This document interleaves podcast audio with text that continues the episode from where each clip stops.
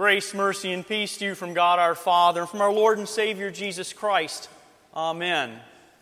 You may be seated.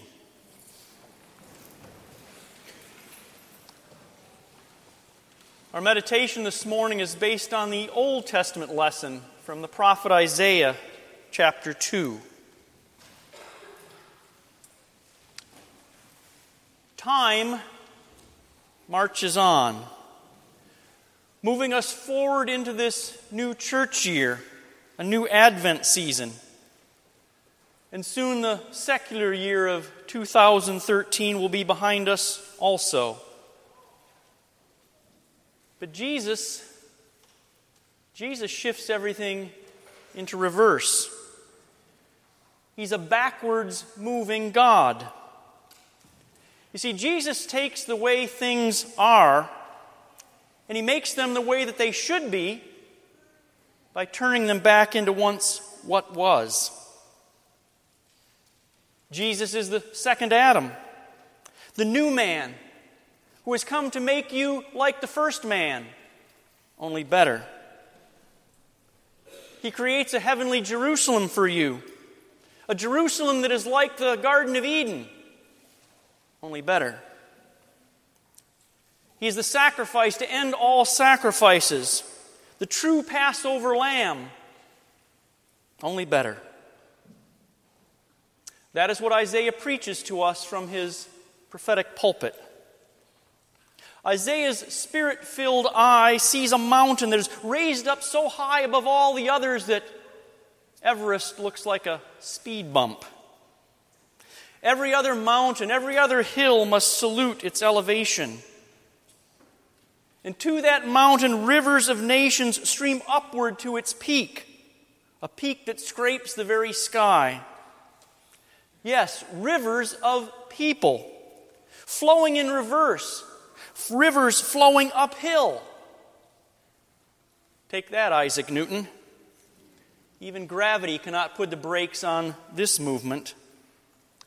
Splishing and splashing their way skyward, the nations flow up to the peak. And upon that mountain, swords that were once forged to plow open human flesh are now hammered into the blades of farmers' plows. New weapons that cleave open the earth for the planting of seed, weapons for food, tools for the sustaining of life. Warriors become farmers. Spears become pruning hooks. Everything runs in reverse, contrary to the way it did when it first degenerated in our fall into sin. Christ regenesises the world. Nothing stays the same, for the Creator has come in the flesh to make all things new, to recreate all things once again new for you. And so it is in this new season of Advent. Jesus comes to us. He advents in order to make all that was once dead alive again. And the world to which he comes is in dire need of his arrival. The sphere on which we dwell is, in fact, dead on his arrival. An ugly place it is, for we are an ugly race of ugly creatures. Oh, we've tried to put makeup all over it, but such vanity is truly in vain. The face of the world is pockmarked with graves, scarred with sepulchres, tattooed with tombstones. And try as we might, we cannot perfume away the stench of death that wafts through our air, oozing out of our very rottenness. Yes, even before you were born, you wiggled your little arms and you waved goodbye to innocence. You eventually rolled over, and in that rolling over, you began careening downhill toward your doom. And soon you took your first tottering steps and staggered onward toward the edge of your waiting grave. Most hours of most of our days, we instead live in a delusional world of make believe and denial. We try to pretend that it just isn't so. And so we have Disneyland and DKR, Jerry World and Schlitterbahn, Tahiti and Taj Mahal. But they're all just temporary distractions from the reality of our impending destruction. Oh, we pretend like we act out of pure motives. And they're pure, all right, but purely self serving. Even at their best, they are a motley mixture of the mediocre, the bad, and the worse. We pretend to have honesty, but in truth, we twist our stories. We claim credit for that which did not arise out of our own abilities and efforts.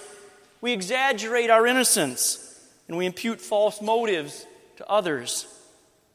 We repeat our lies so often that even we begin to believe them ourselves. Our ears grin at the gossip, gossip whispered into them about others. Our adulterous hearts have triple X ratings. It does us no good to deny this. It would be like someone staggering down 6th Street after a long Saturday night of bar cruising and slurring loudly to anyone who will listen, Oh, I am perfectly okay. I ain't drunk. Yeah, right. Your pride and your depravity is nothing more than an attempt to make evil seem good and good seem evil. It does no good to deny this. It is only in confessing it, to say what is completely true and yet so very, very uncomfortable and scary about ourselves, that good arises. It does the good of repentance. It does the good of owning up to the death within us. And in repentance, we find in another's death our benefit. And in a still different death with which He blesses us, we find life everlasting. You find it because it is for you, the staggering dead, that Jesus lived His life. Advent is His present to you. The color of it may be blue, but it's really all wrapped up in the living colors of His skin and His flesh, His bones and His blood. He comes running to us, we who cannot even begin to crawl toward Him. He comes to you and He puts everything bad about you in reverse. He moves guilt to forgiveness. He erases your lies and instills His truth. He undoes your shame and He uplifts you in joy. He even destroys your death and He covers you with new life in His name. Yes, He is the backwards God, and He's ready, willing, and able to take you back. He is so willing and so able, in fact, that He'll take you back to a place that you've never been before. He'll put you into a state of innocence and perfection. And in fact, He's already accomplished just that. It's a done deal, a deal done for you.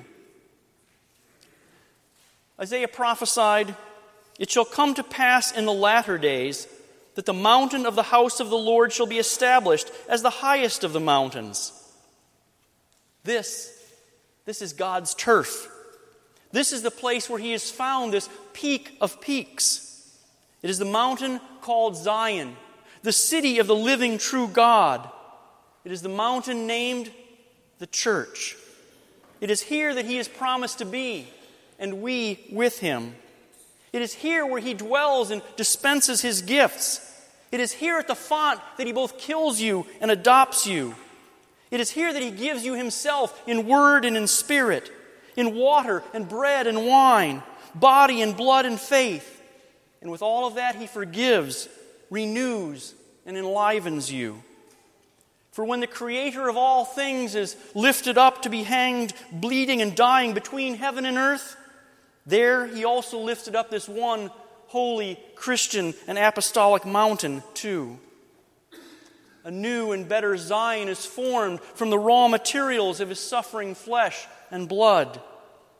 By his living, bleeding, dying, rising, ascending, he crafted that high hill where death and sin are no more. And you are a citizen of this Zion. On this mountain is your home Adam and Eve were booted out of paradise, but you were pulled back in by the new Adam, lifted back up to the Eden that has now become one with Zion.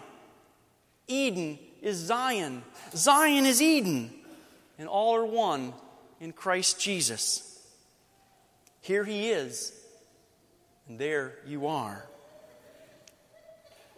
Near the Zion of old was the temple where God dwelt among his children.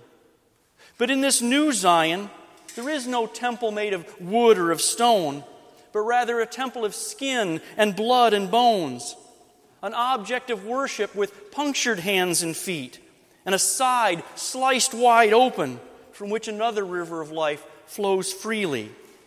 For the Word became flesh and tabernacled among us. You see, our temple, our center of worship, is no longer a building but the baby who suckles at the virgin's breasts. You have entered into that temple. You were washed into it, really, swept into it by the flood of the baptismal stream. And now all nations flow up to this mountain, as Isaiah said, for they are carried there on this river of salvation. Through the door of the font, the font, you flowed into his flesh. And in that body of the Son of God, you were cleansed. Here is not imagination, but reality. Here is not the ugliness of our sin, but the beauty of His redemption. All of the hideous wretchedness of our sin vanishes. You are made lovely in the eyes of the Father. So gone are the lies of the devil, the world, and yourself. And here in their place is truth the truth that God's heart is fixed upon you and that He wants you you are no longer children of the devil, but you are his blessed child. You are the apple of his eye. Yes, it is true that in, until that last trumpet sounds, men with blood in their eyes will haunt this world. Bombs will explode, and bullets will penetrate, and swords will slash. Peace, peace on earth from human strife, yes, that will remain an unattainable ideal, at least by our human effort. There is peace in the world, however, but it is not the peace of the world. It is the peace of Zion. The Christmas peace on earth that is sung of by the angels is not between man and man. It is the peace come down from heaven, conceived of spirit and not of man, born of virgin, not of diplomacy. And in it, there is reconciliation between God and man. Within the dying flesh of God's only begotten Son, the conflict ceases. God's fiery wrath against you and me is doused, put out by his holy blood. God is one with man. Those born Jew are one with those born Gentile, and all are unified together in Christ Jesus. He has shifted everything into reverse. Paradise is regained. We who lived in the lowlands of darkness and the dunghills of death we now ascend that holy mountain to walk in the light of the Lord. Our sin is traded for righteousness. Our guilt is replaced by peace of heart. Our mortality swallowed up by immortality. And for all this, Jesus came. All this he did because he wanted you. And now he has you. And never, ever will he let you go. So, welcome to the mountain of peace called Zion, the church of the firstborn of life from death. Your names are written in heaven in the crimson, bloody ink of the Lamb. Behold, your king is coming to you from heaven to virgin to manger, from manger to colt to cross, from cross to tomb to heaven above. And all heaven resounds with rejoicing. So, Hosanna, Hallelujah, Amen, and Amen. Come, Lord Jesus.